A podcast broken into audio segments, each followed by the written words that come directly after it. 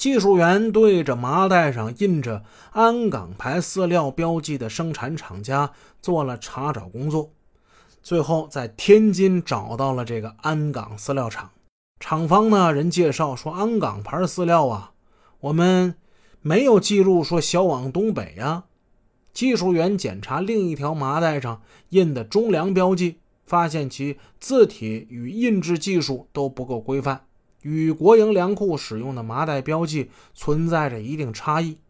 侦查技术员通过辗转曲折的走访，最终在于洪马三家子地区找到了那个印制中粮标记的模子。原来呀，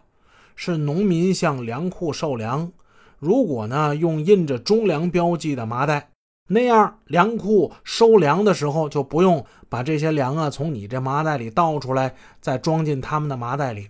好多农民呢为了图个方便，他们私自印制了这个有中粮标记的模子。技术人员对麻袋中发现的三个小煤块也做了扫描鉴定，到煤矿科找专家去求教。请专家化验分析其成分，专家呢还是很给力的，最后认定这些煤块啊都是虎石台还有红岭煤矿他们那边生产的，这属于沈阳地区产的产品。技术人员带着那颗从麻袋补丁缝隙里发现的麦粒儿，到农科院还有沈阳农业大学等单位进行了鉴定，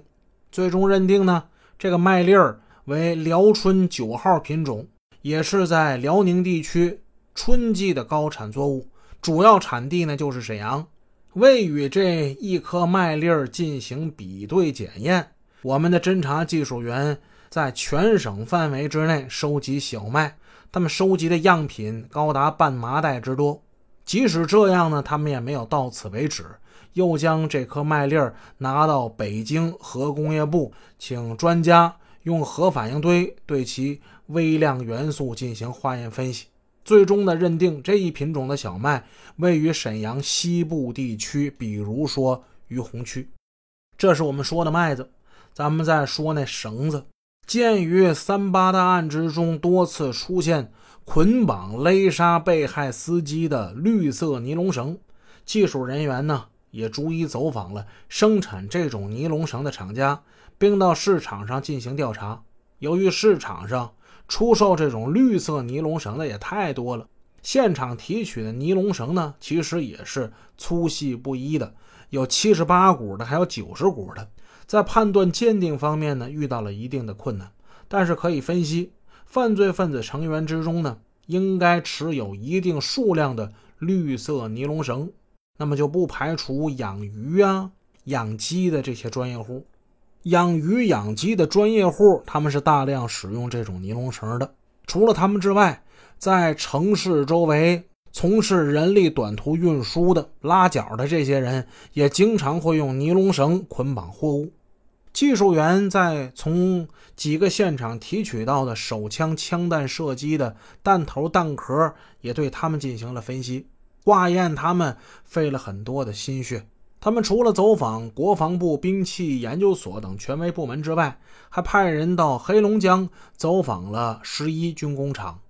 通过黑河边防部队和警方到俄罗斯走访三八军工厂。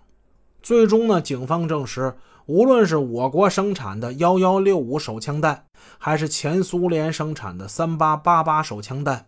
都没有用于本国国内。这些枪弹呢，全部都运往了越南。据此判断，犯罪分子作案之中使用的枪弹极有可能来自于大西南。大西南是走私贩枪比较猖獗的边境地区。技术员还走访了广西、湖北、江苏、北京等地的公安机关，了解到。外地发生的涉枪案之中，没有三八川案犯罪团伙所持有的五四式手枪参与作案，从而排除了这个团伙是流窜犯的可能性。